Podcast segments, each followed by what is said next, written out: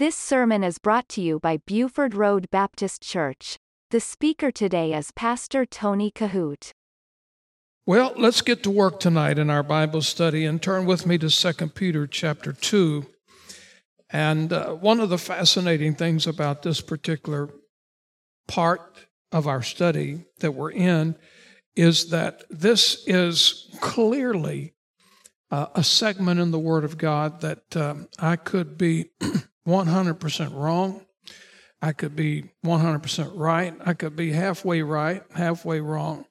The blessing about this particular passage is because I've heard it presented in several perspectives and by some of the leading theologians in our land today and some pastors, preachers of yesteryears.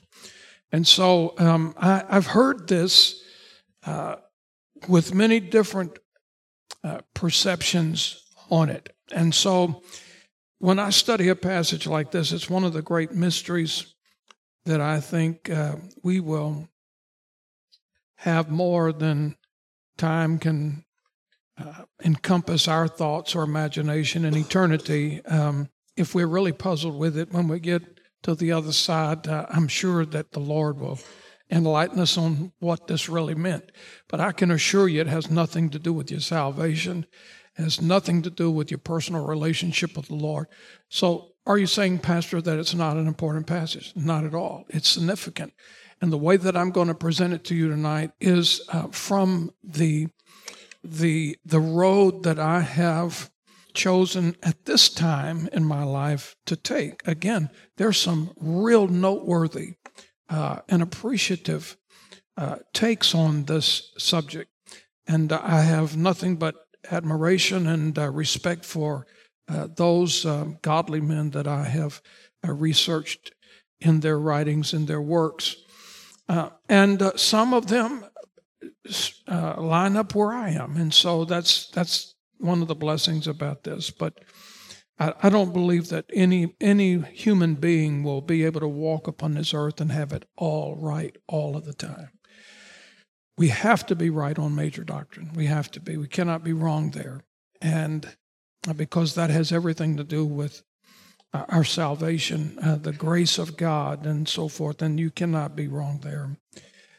So having said all of that, and we have done that in the last couple of times we've been here, last Wednesday night we didn't meet, and so I wanted to reiterate that as we get into this particular passage of Scripture. All right, so I want you to look at this passage here in verse number 4, and we got through it the last time we were here, and we had to pause and stop it because of the time. So let's get with it again and see where the Lord will take us.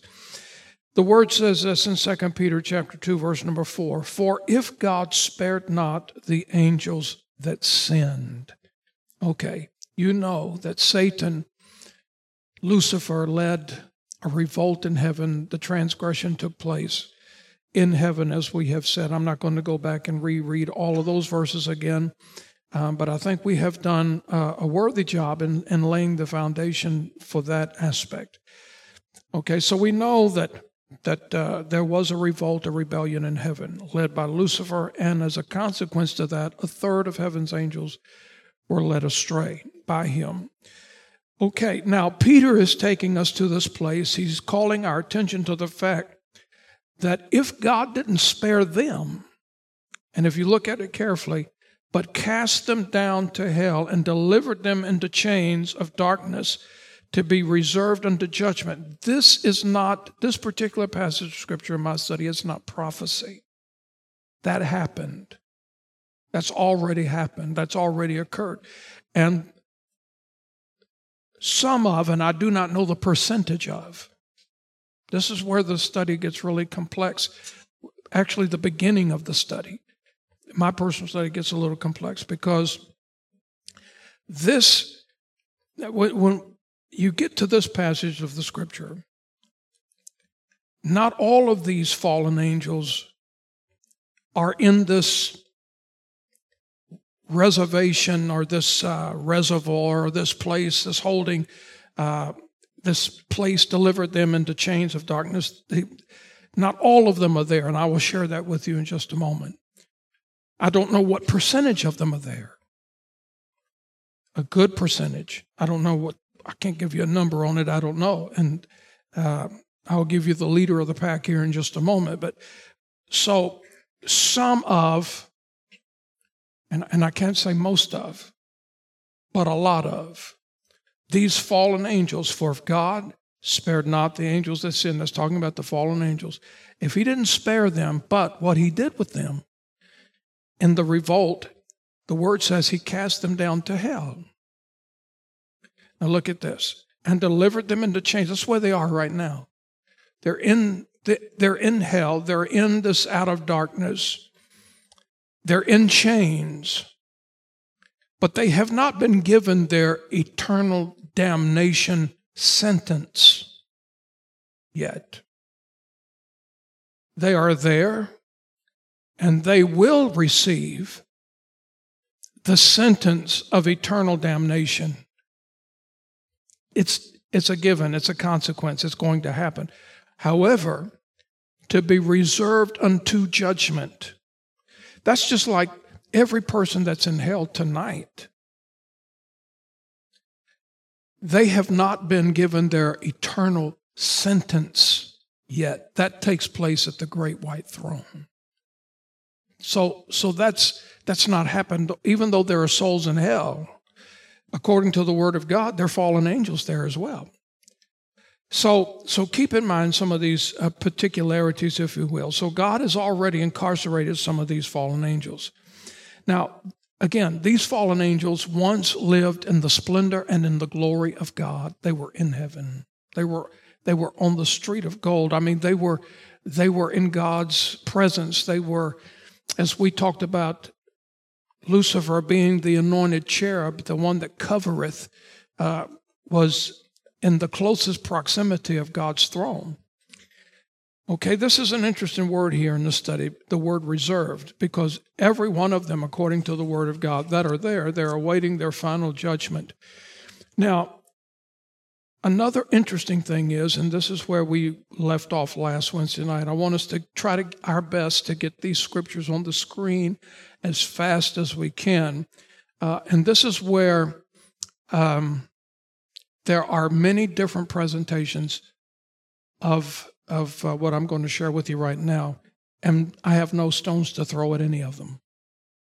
But for me in my study, this is where I'm at right now. Could change tomorrow, but this is where I'm at right now. In Genesis chapter 6, verses 1 through 5, again, these scriptures come to us quickly on the screen, and I want you to read them for me. I will read them for you, beginning in verse number 1. And it came to pass when men began to multiply on the face of the earth, and daughters were born unto them, that the sons of God saw the daughters of men, that they were fair. And they took them wives of all which they chose. Read this carefully now. This is very important. That the sons of God saw the daughters of men, that they were fair, and they took them wives of all which they chose. All right, verse 3. And the Lord said, My spirit shall not always strive with man, for that he also is flesh, yet his days shall be 120 years. Now, this is where we left you the last time we were in the study. There were giants in the earth. All of a sudden now, now you have to remember this. This is the time period before the flood. Keep that in, that's critical. This is the era of time before the flood. There were giants in the earth in those days, and also after that. Now, I want to be clear with something. That doesn't mean that the giants ended before the flood. Obviously not. But there were giants in the earth in those days, and also after that, when the sons of God came in unto the daughters of men. Two different categories here. This is important. And they bare children to them. The same became mighty men which were of old, men of renown. And God saw that the wickedness of man was great in the earth, and that every imagination of the thoughts of his heart was only evil continually. All right. Now let's go to chapter 12 and look at verse number 6. I'm going to give you several scriptures here. You might want to write them down in the margin of your Bible. You can go back and reread them again. But in Genesis chapter 12, verse 6, and Abram passed through the land unto the place of Shechem, unto the plain of Moriah, and the Canaanite was then in the land. And then go with me to chapter 13, verse 7.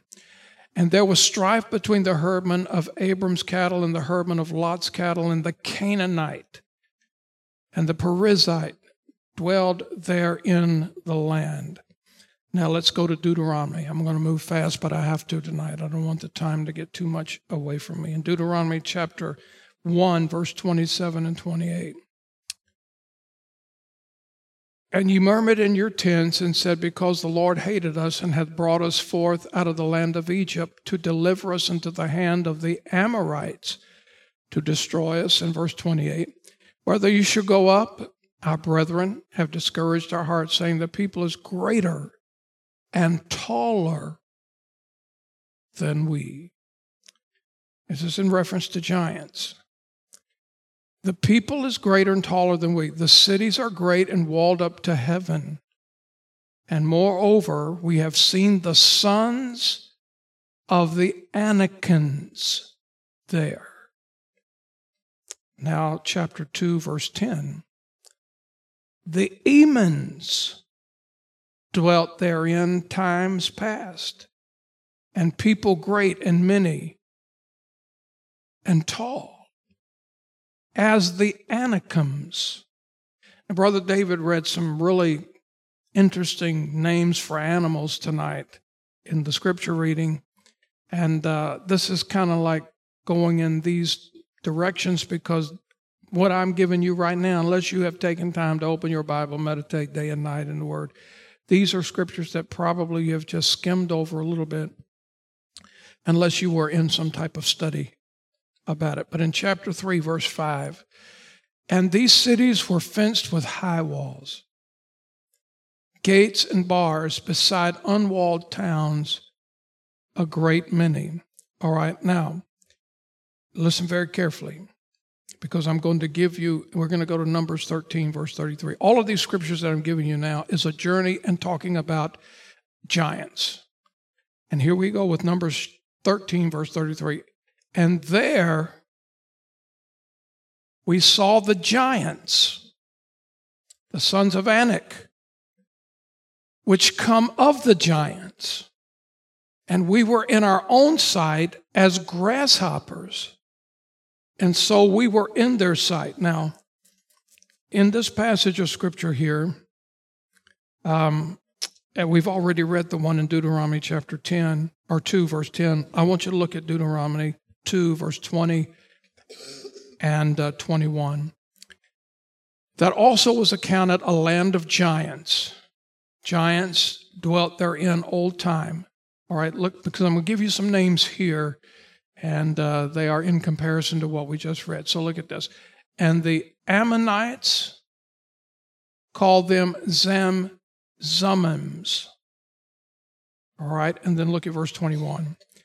And people great and many and tall as the Anakims, but the Lord destroyed them before them, and they succeeded them and dwelt in their stead. All right, so listen carefully. There's what is called the Nephilim, and I gave you sort of like these other names that I have just given you here just a moment ago. Let me say this in my study, that the giants, when you read in the scriptures about the Nephilims, they were giants, and that word means fallen ones. So here is the deal. a certain percentage, and I don't know how much, of the fallen angels, when they rebelled and they came to this earth, they took possession of human bodies that, as a consequence, had sexual relations with the women on the earth. So, as a result of that cohabitation, the offspring of these, and you have read these names here, some are hard to pronounce, the offspring of that, the Nephilim, the giants, were also known as we've read in Numbers chapter 13, verse number 33. They are the giants. They are the offspring. And there we saw, here's the scripture again, the giants, the son of Anak, which were come of the giants, and we were in our own sight as grasshoppers, and so we were in their sight.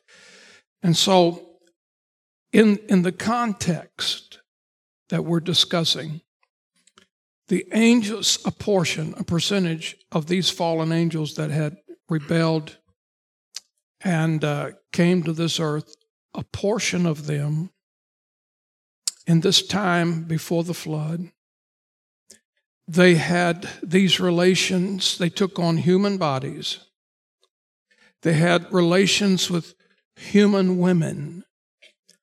And as a result of that, this is what, now again, I cannot stand here and tell you that this is definitive, because there are many different channels in my study, and I'm just going to give you where I am in my current study right now. Again, I've heard this in many different ways.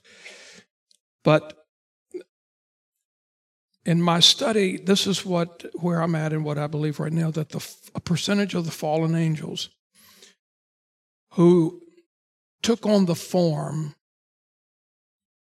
of human men had relations with literal human women. And as a result of that,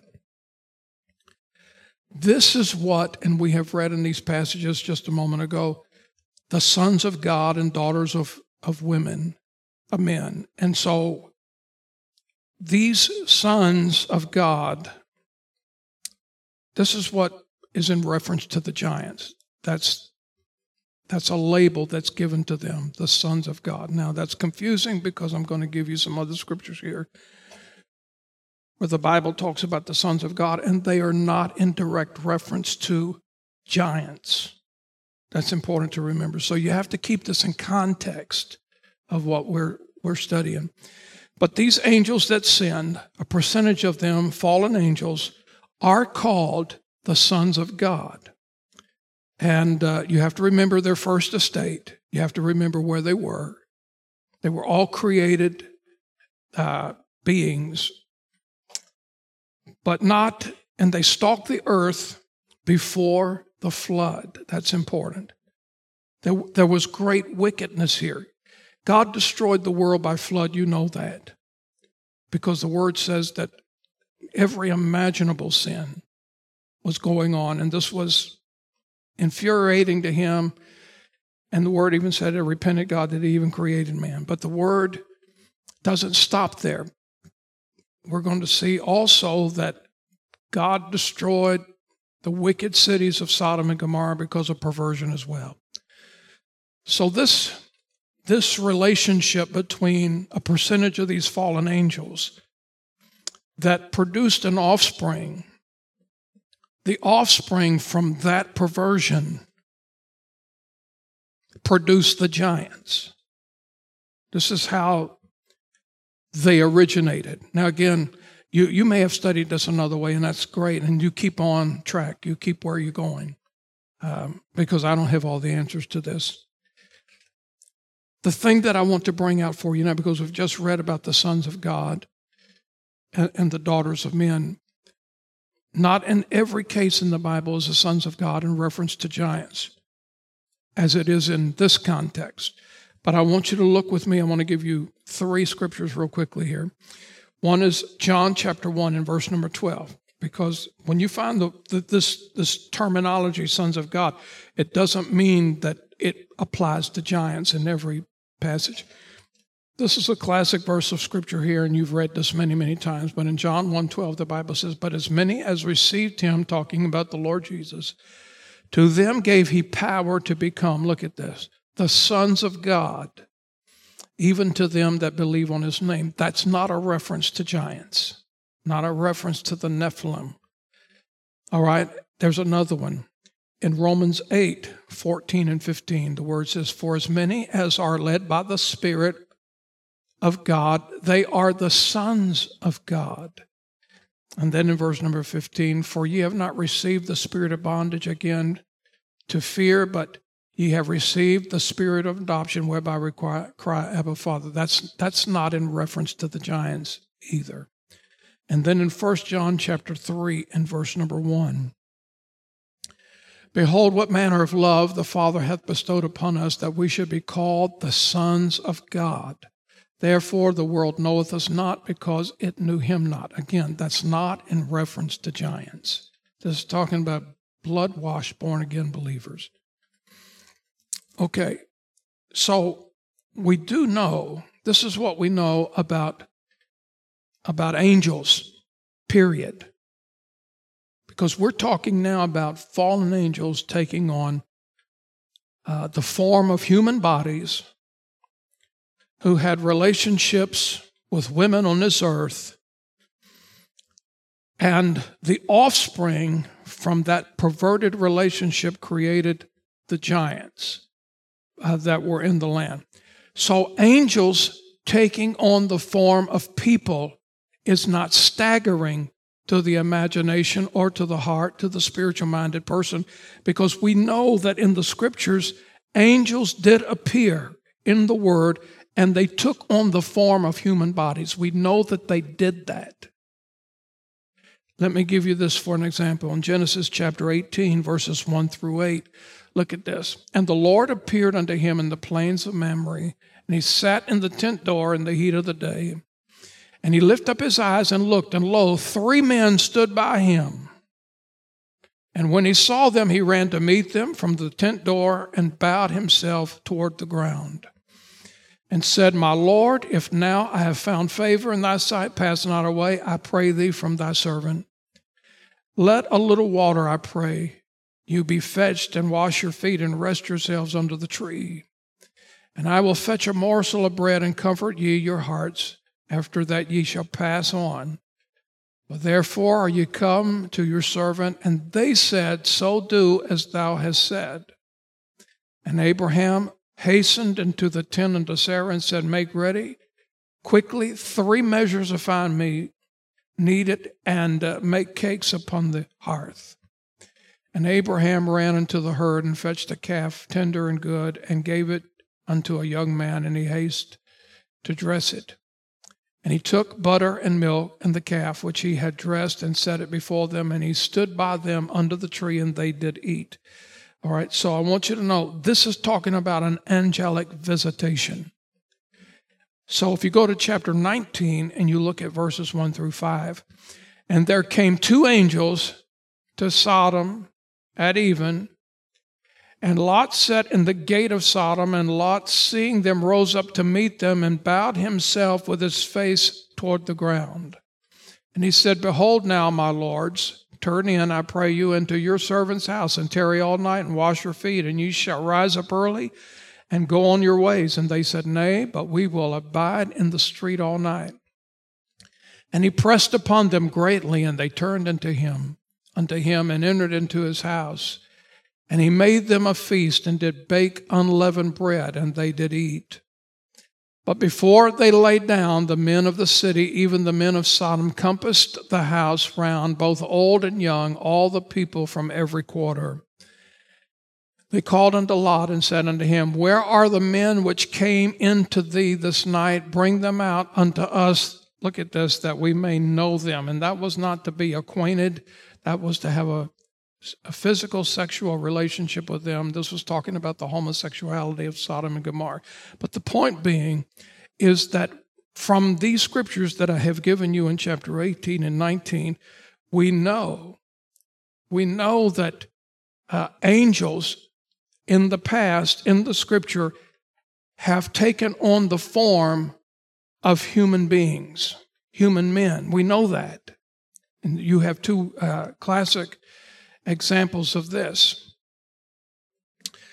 Okay, so as you continue to study this from different perspectives, there's one big argument that I find in my study that's been presented in many different ways.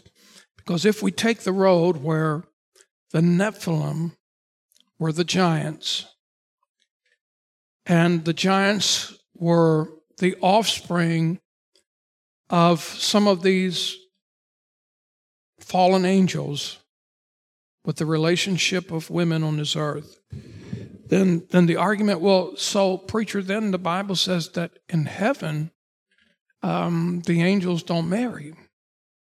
So there's a scriptural study in that altogether. And so I want to show you this in Mark chapter 12, verse number 25.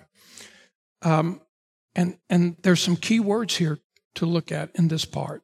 For when they shall rise from the dead, this is talking about believers now, they neither marry nor are given in marriage, look at this, but are as the angels which are in heaven.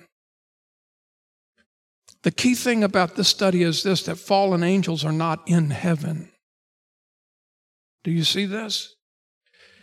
The angels that are in heaven are not the ones that were involved in the rebellion. The angels that were involved in the rebellion got kicked out of heaven with Lucifer. And again, as a result of their perversion, had these relationships, and there was another episode altogether going on the earth. But these angels are as the angels which are in heaven. So there's an argument there, and there is a study all in itself. So if this is correct, then somebody may say, then how could the fallen angels cohabitate with earthly women and form relationships and marriages and so forth and produce babies? If this is the case, but the difference is these angels that are in heaven right now are not part of this rebellious third that was kicked out of heaven, which a percentage of them are in hell right now waiting the judgment of God. So that's a way to look at it. All right, now, so the difference between demons and fallen angels, this is one of the things that we were talking about the other night. First of all, not all of the fallen angels, and I said just a few minutes ago that I don't know the percentage, but not all of the fallen angels are in this place of hell right now at this point waiting judgment in the chains. A percentage of them, I don't know how many of them. And so here's the thing. Not all of these angels participated in this perverted thing that produced the giants. Not all of them. So not all of them are incarcerated at this moment. And the prime example that I could give you right now is Lucifer himself, Satan himself. He is also a fallen angel. But you know and I know that he's not in hell right now. You know and I know that he's not in chains right now. You know and I know that he is the prince and the power of this air, as the word says. He's busy. He's active on this planet. So he himself is the number one fallen angel that's not in hell, in chains, in darkness at this moment. So from that we know this, that not all of them are in that place of darkness tonight. So fallen angels are those who participated in the rebellion in heaven. We know that much.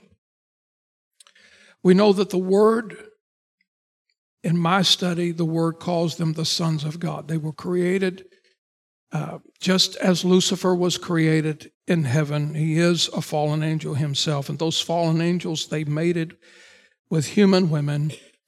And as a result of that, it produced the giants that were on the earth. Now, it didn't end with the flood. God brought judgment on the world in the flood, but we know that later on, and even in modern times, there have been giants in this world. And so that's another subject altogether. But here's the difference. Probably, and I say probably because I cannot be definitive, but probably the origin of the demons came about because not all of the fallen angels participated in this perversion. So what happened to the percentage of those who did not?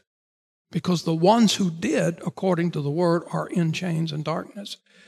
But the percentage, there's a percentage of these, the third of the angels that were kicked out that was not brought under that condemnation. And so the origin of these demons, because there's a big difference between fallen angels and demons, I think originated with the fact that they did not participate in those precise perverted ways. But they are the disembodied spirits of the Nephilim, who, by the way, are giants who remained on the earth. And so because they are unlike the fallen angels who have the ability to take on the form of human bodies. And I know this is confusing, but the difference is this. Fallen angels can take on the form of human bodies, but demon spirits, they crave human bodies, or they crave to be housed in animals. And we read that. I'm not going to go back to reread the story where Jesus gave permission for the demon spirits to come out of the men that were possessed and to go into the swine, where the Word says they ran violently over the cliff. You know the story, that what I'm talking about here. So this is when you read verse number 4 and you take into consideration everything I've said tonight, that's a powerful, powerful study. And so what I don't want you to do is stop me in this aisle and ask me 100 questions about it, because I've told you everything I know about it. And I probably am not a country mile with it being on bullseye target. But this is interesting to me. It's fascinating to me. This is the kind of thing I study when I'm not preparing sermons for Sunday and that kind of thing. And it's an intriguing subject that has different paths. And from those paths, you have many, many additional questions, and I realize that. It's 8:01. I got to stop here tonight. But I do want to read verse number 5 before we go. Let me read verse number 4 in connection with it. For if God spared not the angels that sinned, but cast them down to hell and delivered them into chains of darkness to be reserved unto judgment. And look at this. And spared not the old world. This was the world before the flood. But saved Noah, the 8th person, a preacher of righteousness, bringing in the flood upon the world of the ungodly. It was the world before the flood was unimaginable in its perversion. God destroyed the world by flood because of perversion. And we'll see this in another place. And this perversion that was happening on the earth, you think about this, the perversion that was happening on the earth before the flood was revolving around the perversion of women who had become involved with these fallen angels and then produced the offspring. In Sodom and Gomorrah, it was the perversion of homosexuality. So where there was a perversion with the women before the flood, in Sodom and Gomorrah, there was a perversion with the men. And in both cases, God really made himself known in unbelievable ways. But it said this, and spared not the old world, the world before the flood, but saved Noah, the eighth person, a preacher of righteousness, bringing in the flood upon the world of the ungodly. Noah was not the only preacher of righteousness. Enoch, and in the book of Jude, verse number 14, you can find that to be more precise, and we may pick that up as a beginning place for next Wednesday night. Isn't this a good study? It really is. It's deep. I recognize it's complicated.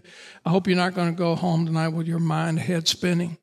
But this is where I'm at in my study, and we have to talk about it because there we are. And you'll be surprised because verse number 4 doesn't end the conversation or study about angels. The rest of the chapter really deals with that, especially you get back into verse number 11. And so we'll pick that up, Lord willing, next week. You listen to Pastor Tony Kohout. For more information, visit our website at BufordRoadBaptistChurch.com.